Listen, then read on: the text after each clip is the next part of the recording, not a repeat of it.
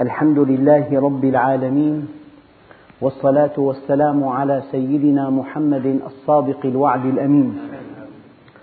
اللهم لا علم لنا إلا ما علمتنا إنك أنت العليم الحكيم. اللهم علمنا ما ينفعنا وانفعنا بما علمتنا وزدنا علما. وأرنا الحق حقا وارزقنا اتباعه وأرنا الباطل باطلا وارزقنا اجتنابه. واجعلنا ممن يستمعون القول فيتبعون أحسنه وأدخلنا برحمتك في عبادك الصالحين. أيها الإخوة الكرام مع الدرس الثاني من سورة الرحمن بسم الله الرحمن الرحيم. الرحمن علم القرآن خلق الإنسان علمه البيان. ذكرت في الدرس الماضي أن الله سبحانه وتعالى أسماؤه حسنى وصفاته فضلة والرحمن اسم جامع لمعظم أسماء الله تعالى. فهذا الكون خلق من أجل الرحمة وخلق الله الإنسان ليرحمه وخلقه لجنة عرضها السماوات والأرض. وإذا بدا للإنسان شيء في توهمه خلاف الرحمة فهو في الحقيقة رحمة باطنة. لأن الله سبحانه وتعالى كل أفعاله تنطلق من حرص حرصه على سلامة الإنسان وعلى سعادته. فالرحمن لأن هذه السورة في كل آياتها وتفاصيلها حديث عن نعم الله العظمى. فالرحمن مصدر كل خير ومصدر كل رحمة وما من رحمة في الأرض إلا مشتقة من الله عز وجل. ولعل من أعظم هذه الرحمات هذا الكتاب الكريم الذي بين أيدينا. لأن هذا الكتاب الكريم سبب سعادة الدنيا والآخرة. أما النعم المادية من طعام وشراب نعم تنتهي عند الموت. أما هذا الكتاب إذا قرأناه وفهمنا مضمونه واتبعنا أحكامه فهو سبب سعادة الإنسان في الدنيا والآخرة. فالنعمة التي تنقضي عند الموت نعمة.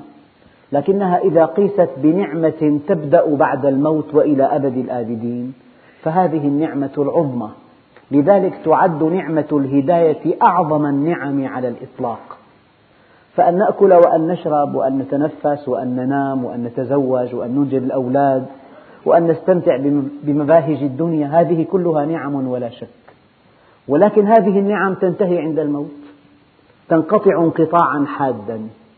بينما إذا عرف الإنسان ربه من خلال هذا القرآن الكريم الذي هو وحي السماء إلى الأرض الذي في هذا القرآن الكريم نواميس ربنا عز وجل قوانينه. فحينما تقرأ كتاب الله عز وجل ينور قلبك ويبصر عقلك. فلذلك ربنا عز وجل بدأ هذه السورة باسمه الرحمن ومن أولى عطاءاته التي هي سبب أساس رحمته هذا القرآن الكريم. الرحمن علم القرآن. معنى علمه أي أنزله بلسان عربي مبين. معنى علمه أن يسر ذكره. معنى علمه أنه ألقى في روع رجال كثيرين عبر العصور أن يقفوا على دراسته وتلاوته وتفسيره وحفظه والعناية به. فعلمه أي يسره للتعليم علمه أي بينه جعله قطعي الدلاء قطعي الثبوت. فالإنسان إذا قرأ القرآن يطمئن هذا الذي أنزل على النبي صلى الله عليه وسلم هو نفسه الذي بين أيدينا لأن الله جل جلاله تولى في عليائه حفظ هذا الكتاب. فأنت مطمئن لكنك مع أي كتاب آخر لست مطمئنا لست متأكدا ما إذا كان هذا النص هو الأصلي أم أصابه تحريف وتبديل؟ إن هذا القرآن الكريم قطعي الثبوت وقد نقل إلينا بالتواتر عن الجمع الغفير إلى الجمع الغفير إلى أيامنا هذه. فعلم القرآن حفظه وعلم القرآن يسره وعلم القرآن أثاب عليه وعلم القرآن جعل تعلمه وتعليمه من أعلى المراتب البشرية. لقول النبي عليه الصلاة والسلام خيركم من تعلم القرآن وعلمه. علم القرآن. فلذلك هذا الكتاب هو الكتاب المقرر. فيه نبأ من قبلنا وخبر من بعدنا. فيه الحلال فيه الحرام فيه الخير. فيه نهي عن طريق الشر. فيه نبأ الأقوام السابقين. فيه مستقبل البشرية. فيه الماضي السحيق فيه المستقبل البعيد. فيه وصف للجنة والنار. الرحمن علم القرآن القرآن كتابنا المقرر. وهو غنى لا فقر بعده ولا غنى دونه. القرآن ربيع القلوب. القرآن منهج الحياة. القرآن سر نجاح الإنسان في حياته. لأن الله سبحانه وتعالى يقول إن هذا القرآن يهدي للتي هي أقوى. في أي مجال طبقته؟ يهديك للتي هي أقوى طبقه على زواجك ينجح زواجك. طبق أحكامه على تجارتك تنجح تجارتك. طبق أحكامه على علاقاتك تنجح علاقاتك. إن هذا القرآن يهدي للتي هي أقوى إن هذا القرآن إن قرأته وتدبرته وعملت به لا يضل عقلك ولا تشقى نفسك. عقلك يستنير ونفسك تسعد. الرحمن علم القرآن. هو أجل نعمة على الإطلاق على الإطلاق. الله سبحانه وتعالى من أسمائه العظمى. اسم الله الأعظم هو الرحمن ومن أجل نعمه التي هي إحدى ثمرات رحمته هذا القرآن. يعني الله عز وجل خلق ونور خلق وأرشد خلق وبين وحي السماء إلى الأرض. ناموس الله عز وجل قوانينه في هذا الكتاب. فمن تبع هداي فلا خوف عليهم ولا هم يحزنون. فمن اتبع هداي فلا يضل ولا يشقى. الرحمن علم القرآن. يعني علمه يسره بينه وضحه أثاب عليه رد الفعل أقبل عليه.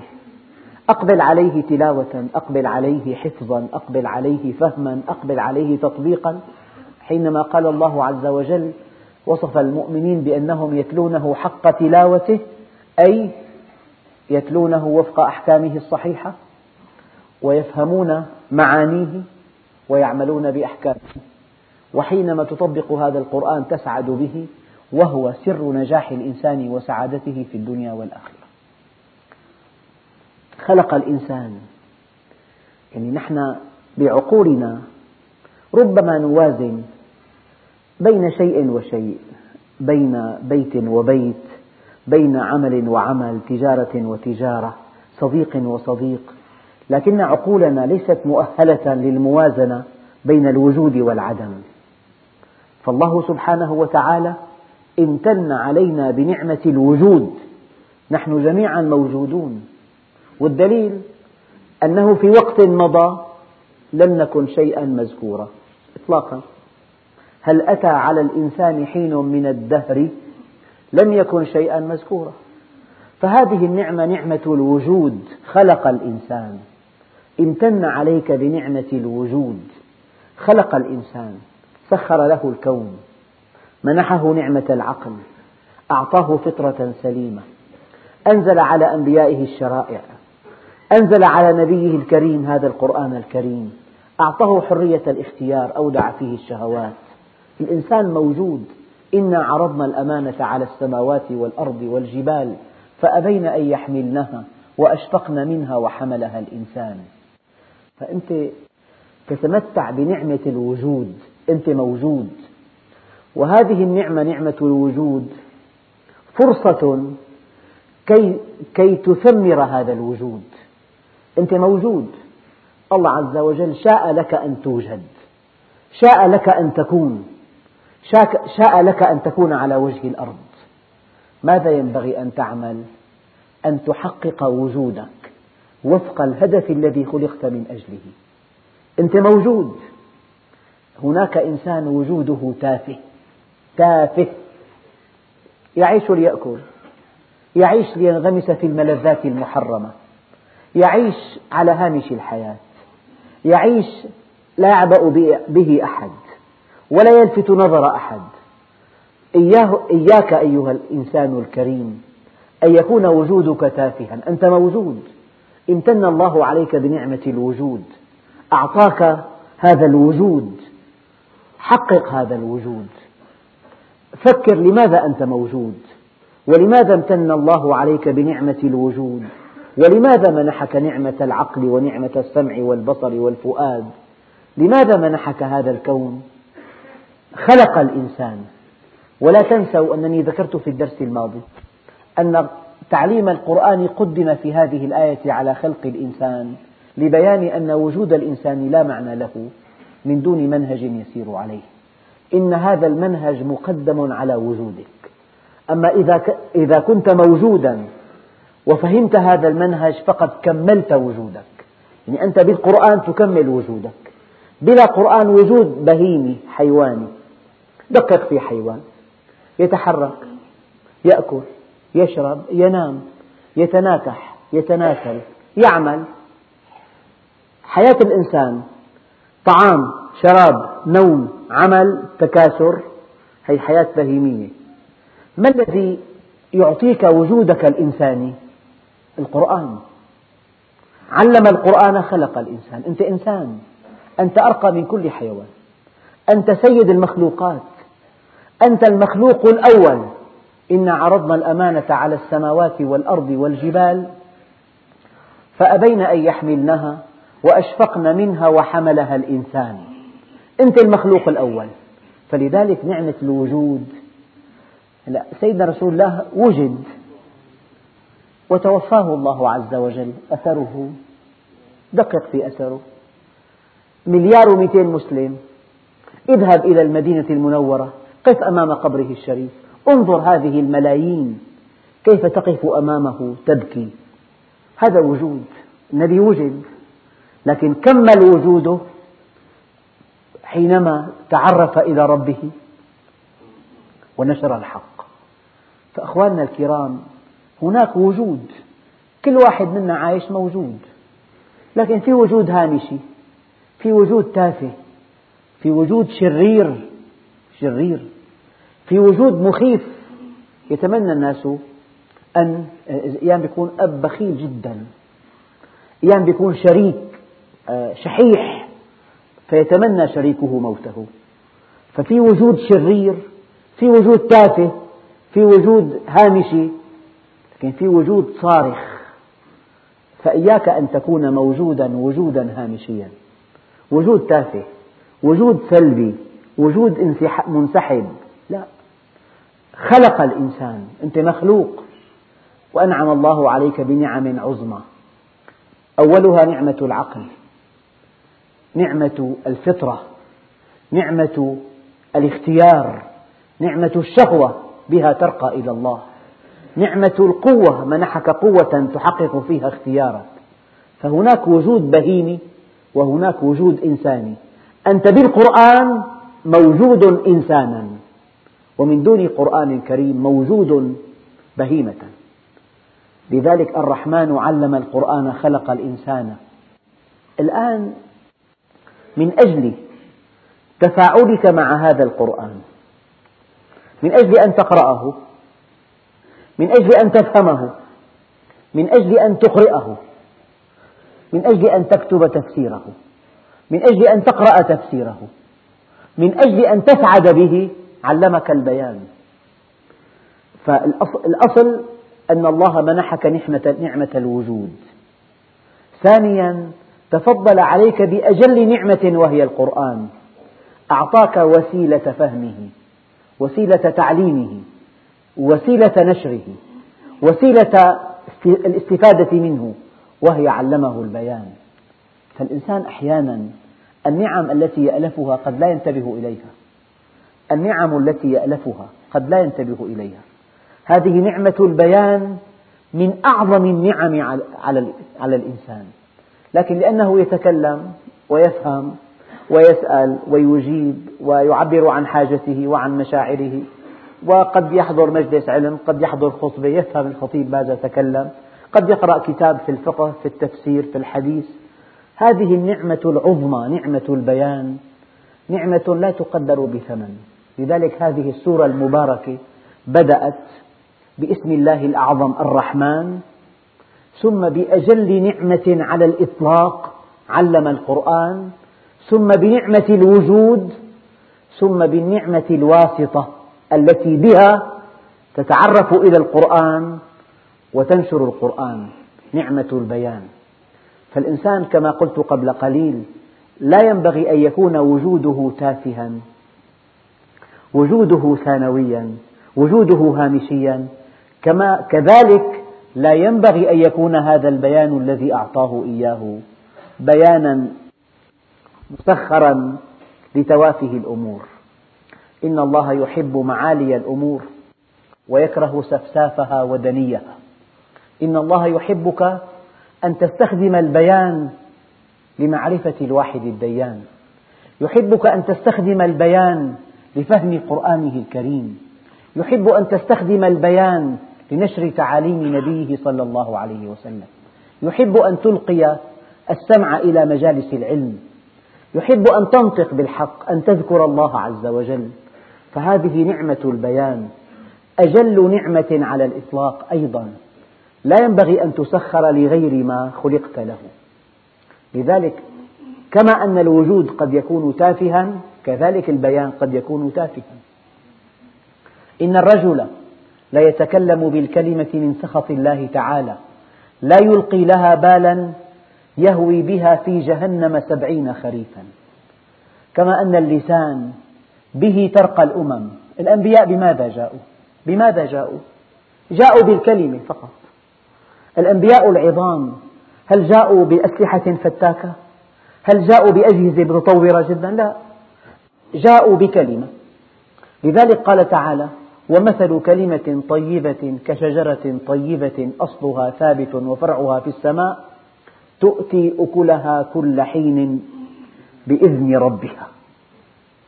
فالكلمة إما أن تكون طيبة تنتشر في الآفاق ويعم خيرها البلاد والعباد وإما أن تكون كلمة خبيثة ضالة مضلة تنتشر فتفسد. وتنتشر فتشكك بالقيم الثابتة. الكلمة الطيبة تنتشر والكلمة الخبيثة تنتشر.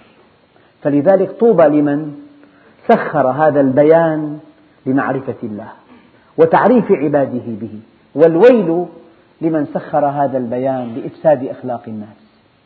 أليس هناك كتاب, كتاب قصة؟ يكتبون القصص ليثيروا الشهوات ليحركوا الجزء الأسفل من الإنسان. أليس هناك كتاب كبار أيقظوا المشاعر النبيلة والأفكار السامية؟ الآن من النعم العظمى القرآن من أجل هذه النعم. ووجود الإنسان هو النعمة الأولى بالنسبة للإنسان. والبيان به تتعرف إلى القرآن. قال هناك نعمة نعمة الكون. هذا الكون المسخر للإنسان. الشمس والقمر بحسبان. تصور ليس هناك شمس ولا قمر ولا أرض تدور حول نفسها في اليوم دورة ولا حول الشمس في السنة دورة وليس هناك أبراج نتعرفها أثناء انتقال الأرض من مكان إلى مكان وليس هناك قمر نحصي به الأيام والشهور. كيف نحسب أعمارنا؟ كيف نحسب الوقت؟ قال بعض علماء التفسير الشمس والقمر بحسبان. كيف نعرف أن الوقت ضحى؟ الوقت الظهر العصر المغرب غابت الشمس العشاء. عن طريق حركة الأرض حول الشمس. نحن الآن في فصل الشتاء أو قادمون على فصل الشتاء. طيب نحن في الخريف في الربيع في الصيف. طيب كيف نعرف الفصول؟ لولا حركة الشمس حول لولا حركة الأرض حول الشمس. ولولا ميل المحور. ولولا القمر الذي يدور حول الأرض. يبدأ هلالا إلى أن يصبح بدرا. قال الشمس والقمر بحسبان. هذا المعنى الثاني. المعنى الثاني أنك من خلال الشمس والقمر تحسب كل شيء. يقول لك القرن العشرين القرن التاسع عشر القرن الثامن عشر يقول لك 1995 96 94 هذه السنوات الشهور الأسابيع الأيام الساعات كيف نحسبها؟ لولا نظام الشمس والقمر الشمس والقمر بحسبان. وفي معنى آخر ذكرته الدرس الماضي أن هذه الشمس بحجمها وبلهيبها وبحرارتها وبضوئها وببعدها عن الأرض وأن هذه الأرض بحجمها وبشكلها وبنسبة السطوح المائية فيها وبنسبة اليابسة فيها وبدورتها وسرعتها وكل خصائصها بحسبان دقيق من صنع عليم قدير حكيم خبير. الشمس والقمر بحسبان. الشمس والقمر آيتان من آيات الله الدالة على عظمته. لكن الشعوب البدائية الشعوب الجاهلة الشاردة عبدت الشمس من دون الله. لا تسجدوا للشمس ولا للقمر واسجدوا لله الذي خلقهن. الشمس والقمر بحسبان. يمكن أن تكون الشمس والقمر آيتان خالدتان تشيران إلى وجود الله وإلى عظمته وإلى وحدانيته وإلى كماله. لذلك دقق هذه الشمس. إن أشرقت تستطيع أن تملك النظر فيها. من صممها هذا التصميم؟ إنك لا تستطيع أن تحدق في قرص الشمس في رابعة النهار. ومن حدق في قرص الشمس في رابعة النهار ربما ضعف بصره وربما أصابه الانبهار. الشمس حينما تكون في قبة, قبة السماء بعيدة عن مستوى النظر. لكنك إذا رأيتها تشرق أو تغيب تراها قرصا برتقالي اللون من صمم هذا التصميم؟ لو أنها تبقى متألقة متوهجة أثناء الغروب أو عند الشروق إنها تبهر الأبصار من جعل هذه الأشعة؟ هي عند الغروب وعند الشروق مائلة ومعنى أنها مائلة أي تقطع مسافات طويلة من طبقات الهواء لذلك هذه الطبقات الهواء تخفف من حدة أشعتها فتبدو قرصا أحمر اللون برتقالي اللون أما حينما تكون عمودية في كبد السماء تقل الطبقة الهوائية التي بيننا وبينها عندئذ يبدو قرصها متوهجا من صمم هذا التصميم؟ قالوا واحد من عشرين مليون جزء من أشعة الشمس يصلنا للأرض لو أنها أكثر الآن يعني بسبب كثرة المركبات في الأرض والمعامل والآلات بسبب حرق النفط في المعامل والسيارات وما إلى ذلك غاز ثاني أكسيد الكربون ترتفع نسبته في الأرض ومع ارتفاع هذا الغاز تزداد الحرارة. الأرض الآن حرارتها أعلى من معدلها بدرجتين. فلو ارتفعت الحرارة أكثر من ذلك هناك خطر أن تذوب الكتل الثلجية في القطبين. وإن ذابت ارتفعت البحار سبعين مترا. يعني أكثر المدن الساحلية تغمر بمياه البحر. دقة بالغة. هذه الشمس تأتينا الحرارة المناسبة. لو لو اقتربت الشمس أكثر من ذلك فارتفعت خمس درجات الأرض لم تبقى مدينة ساحلية على الإطلاق في العالم كله. بحسبان الأشعة بحسبان من خلق هذه الطبقة؟ طبقة الأوزون. الآن مخلخلة. والآن أمراض سرطان الجلد في العالم الغربي سبعين بالمئة زيادة عن, عن, عن ذي قبل. السبب أن هذه الطبقة طبقة الأوزون تمنع الجزء المؤذي من أشعة الشمس. من جعل هذا السقف المحفوظ؟ الله جل جلاله. والآن البشرية في حيرة. كيف, يرمم كيف ترمم هذه الطبقة؟ ليس هناك حل حتى الآن. وهذا الخرق يتسع. وهذا التخلخل يتسع في طبقة الأوزون. من جعل السماء سقفا محفوظا؟ الله جل جلاله. حينما غيرنا خلق الله حينما لوثنا البيئة حينما استخدمنا المواد استخدام عشوائي غير مقنن غير مدروس حقيقة الإسراف من أخطر تصرفات الإنسان في العصر الحديث الإسراف مجتمع الاستهلاك مجتمع التنافس. هذا سبب استهلاك عنيف للمواد الأولية في الأرض. الاستهلاك العنيف رافقه حرق طاقة كبيرة جدا. هذا الحرق في الطاقة الكبيرة سبب خلخلة بطبقة الأوزون وسبب ارتفاع الحرارة. لا تغير الطقس انعدام الأمطار ارتباك الطقس سببه ازدياد غاز ثاني أكسيد الكربون في الجو. فربنا عز وجل يقول والشمس والقمر بحسبان. والنجم النبات بلا ساق النجم في أوجه التفاسير. والشجر يسجدان. النباتات كلها تسجد لله بمعنى أنها تستمد وجودها منه. من قرر أن النبات يستهلك الأكسجين في الليل من قرر أن النبات نحن في النهار نستنشق الأكسجين وفي الليل ونعطي غاز الفحم لكن النبات يستنشق الأكسجين في الليل ويعطي غاز الفحم أو بالعكس يستنشق غاز الفحم ويعطي الأكسجين من صمم هذا التصميم؟ لولا أن النبات متعاكس في احتياجاته مع الإنسان ما توازن الهواء. الهواء نسبة متوازنة. هذا من فضل الله على الإنسان. والنجم والشجر يسجدان. والحديث عن النبات. النبات أيها الإخوة يعني يكاد تكون تكاد تكون ظاهرة النبات أجل ظاهرة تدل على عظمة الله. نظام البذور. يعني الله عز وجل إذا أراد أن يخلق لنا الطعام والشراب. بلا نظام بذور تصور في نظام آخر. يعني بيخلق لنا مليون طن بندورة. وين بده يضحهم؟ بأي قارة؟ مليار طن مليار مليار طن قمح. تستهلك وانتهى الأمر من جوع بعدين.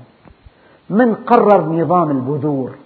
النبات ينبت من خلال بذرة والثمرة فيها بذرة نظام البذور وحده أكبر نظام يدل على عظمة الله عز وجل. تصور نبات بلا بذور ينقرض. الله خلق لنا مليار مليار مليار طن قمح. بعد أن تستهلك هذه المليارات نموت من الجوع. أما هذا الذي نأكله إذا ألقيناه في الأرض أنبت. طيب هذا النبات هذا الرشين بذرة فيها محفظة غذاء فيها كائن صغير اسمه رشين فيها جزير فيها سويق. إذا أصابتها الرطوبة وأصابتها حرارة نبتت.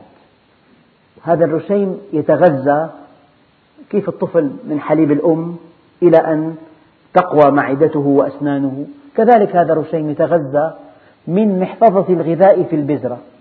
فإذا انتهت امتدت جذوره وأخذ غذاءه من التربة. من صمم النبات؟ تلاقي الجزر جزر له فرع فرع إلى أن يصل إلى هدب تقريبا. برأسه في كرة اسمها القلنسوة. هذه تستطيع أن تذيب الصخر بحثا عن الغذاء. بعض الأشجار تمتد جذورها ثلاثين متر. الجذر يبحث عن الغذاء. قد يمتد عرضا قد يمتد عمقا وقد تصل الجذور إلى ثلاثين متر. من أجل أن تأخذ الغذاء. من صمم هذا النظام؟ من صمم أن الشجرة إذا منعت عنها الماء تستهلك ماء أوراقها أولا. فإذا جف ماء الأوراق تستهلك ماء أغصانها. فإذا جف ماء الأغصان تستهلك ماء فروعها. ثم تستهلك ماء جذعها. وآخر ماء تستهلكه ماء الجزر. لو الله عكس الآية لو أن الفلاح نسي سقي الشجرة مرة واحدة ماتت. بالعكس حينما تعطش الشجرة تستهلك ماء الأوراق وحينما تستهلك ماء الأوراق يستهلك تذبل الأوراق. كأنها تقول لك اسقني أنا عطشا. النبات حينما يعطش تذبل أوراقه كأنه يخاطبك. اسقني أنا في حالة عطش شديد. من صمم هذا التصميم؟ النبات غذاء والنبات دواء. النباتات الراقي الأدوية الراقية أساسا نباتي.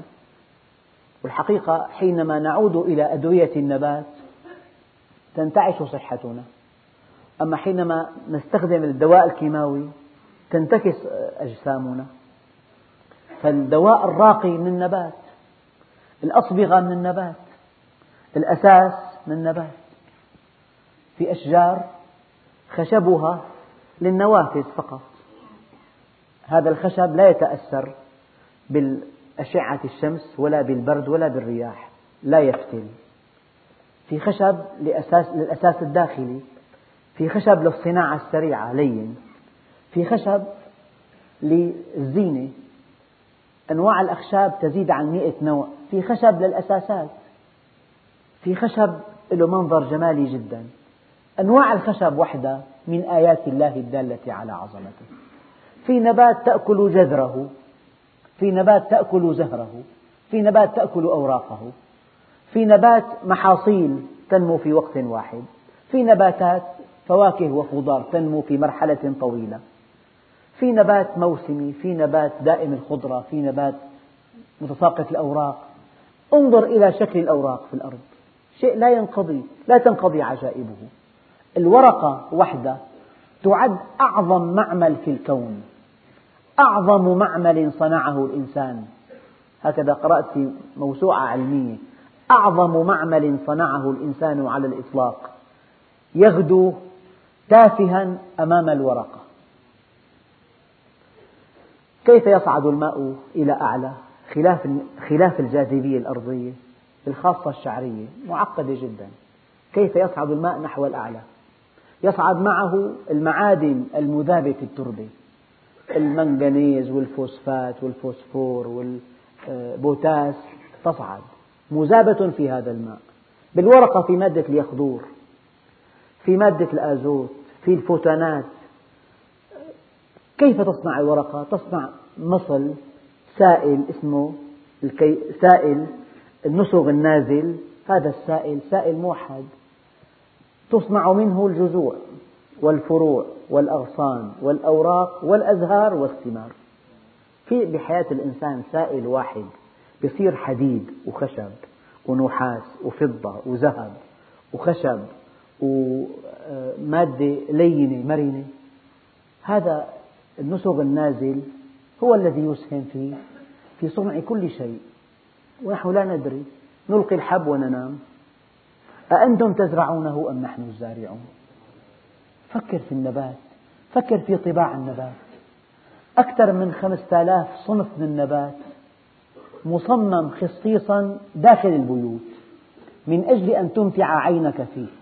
نباتات صالونات في لك كم نبات الهدف بس المنظر والرائحة الأزهار؟ كم نبات؟ أليس هذا تكريما للإنسان؟ فهذا الشجر هذه الشجرة في أشجار تعمر آلاف الأعوام النخل آلاف الأعوام. في شجرات تعمر مئات الأعوام الزيتون مئات الأعوام. هناك نخل على عهد رسول الله في المدينة إلى الآن موجود. هذا النخل هي التمرة فيها 46 مادة غذائية. صيدلية التمر. هذه النخلة خصائصها طباعها ثمراتها. طيب الزيتون والتين والزيتون. التين فأنا لا أذكر أشياء يعني على سبيل الاستقصاء على سبيل الاصطفاء. أنا أقول ظاهرة النبات قفوا عندها تأملوا فيها دققوا ابحثوا. يعني هذه البطيخة كيف تنضج؟ من يشعر جانيها أنها نضجت؟ قال حلزون إلى جانب آه، قمتها. حلزون يمسكه الجاني فإن كان يابسا فقد نضجت وإن كان طريا لم تنضج بعد.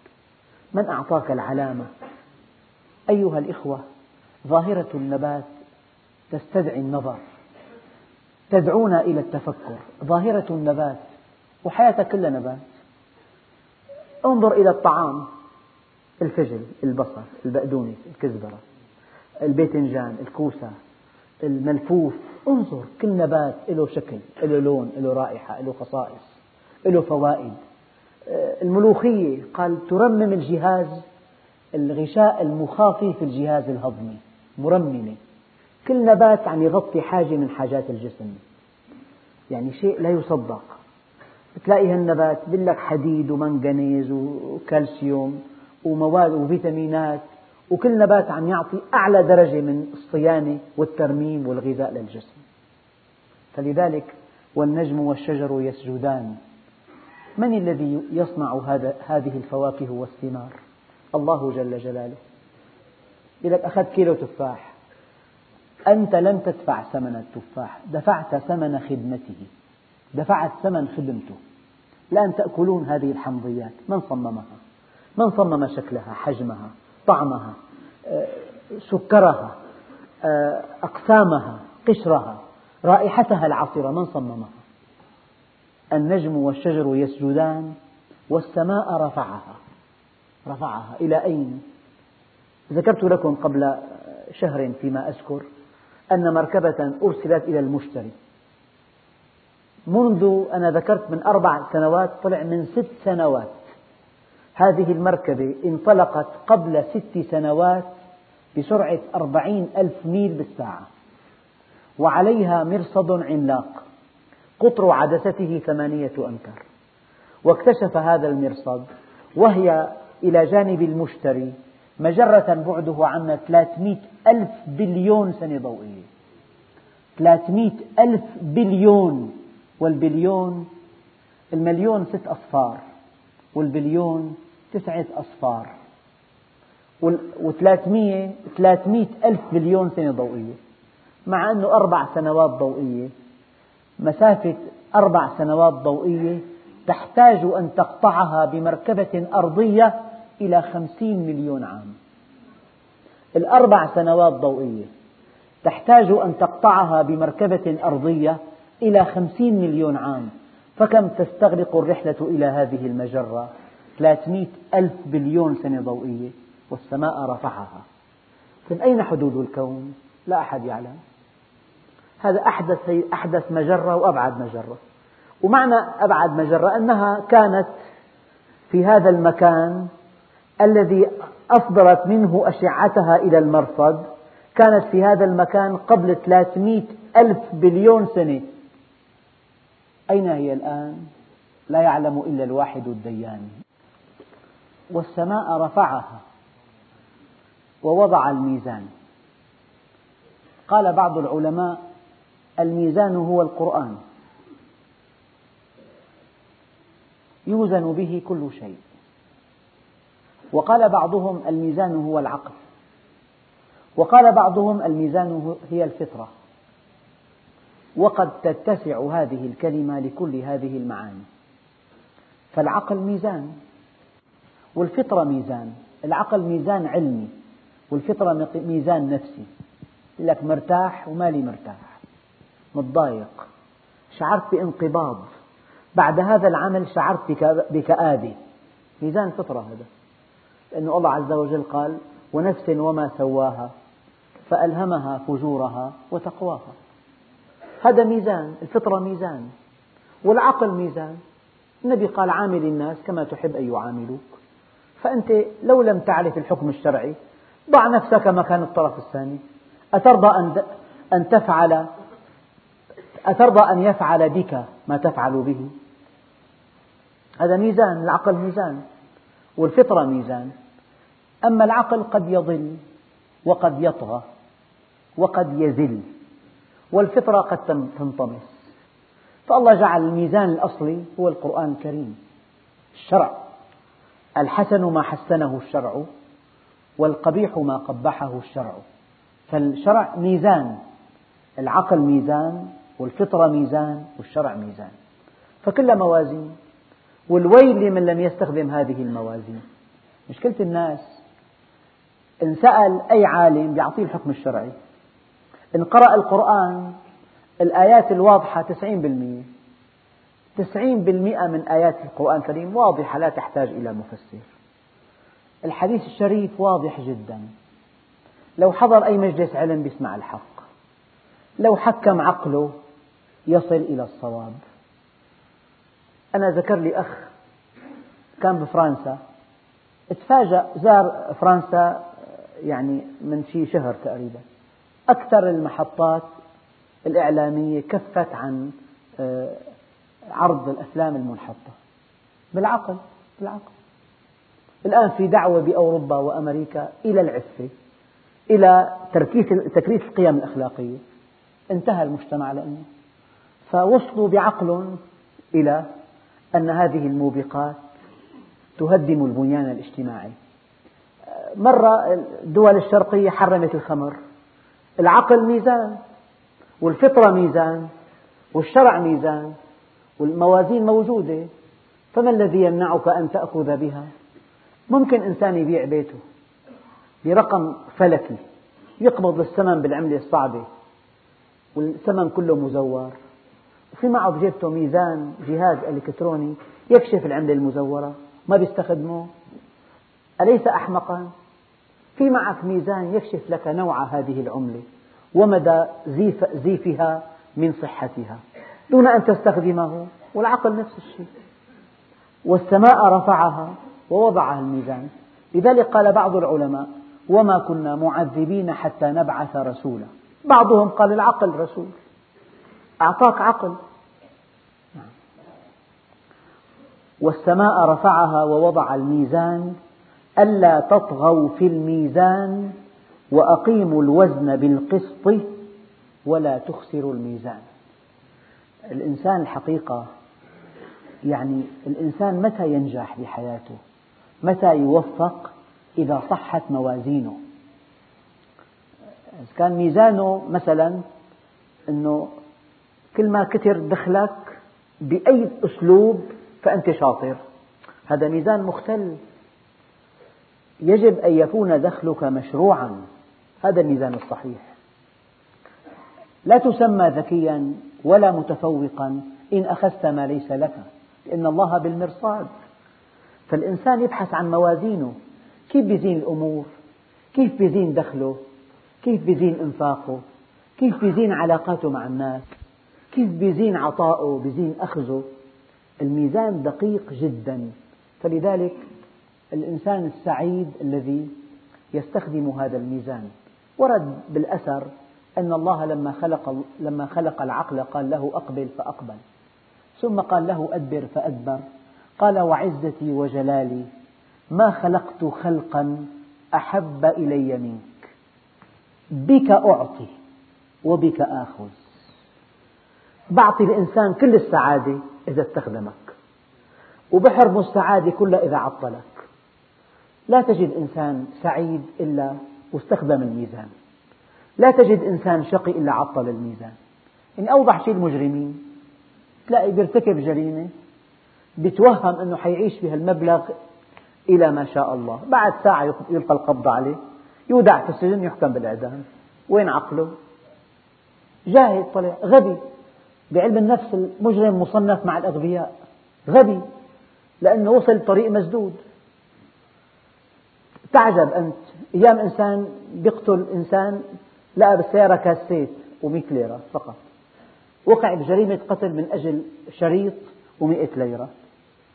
أزهق حياة وأعدم بعد حين لأتفه الأسباب. فالإنسان يسعد إذا استخدم ميزانه. عندك ميزان عقلي بدماغك. عندك ميزان بنفسك. وعندك ميزان الشرع. والله عز وجل خلق وعطى الميزان. ما خلق بلا ميزان والسماء رفعها ووضع الميزان. بعدين ما تنسى التناسب بالعطف خلق السماوات والأرض في كفة والميزان في كفة. هذا الميزان الدماغ. 140 مليار خلية سمراء لم تعرف لم تعرف وظيفتها بعد. 14 مليار خلية قشرية. لا يزال عمل الدماغ معجز. لا يزال الدماغ عاجز عن فهم ذاته. الإنسان كيف بيفكر؟ كيف بيحاكم؟ كيف بيستقرئ؟ كيف بيستنتج؟ كيف بيتخيل؟ كيف بيقرر؟ كيف بيصدر حكم؟ كيف بيستنبط؟ كيف؟ والسماء رفعها ووضع الميزان. أنا فاتني بكلمة علم علمه البيان. نحن نتكلم بس بكلام كأنه في قوة تعيننا على الكلام.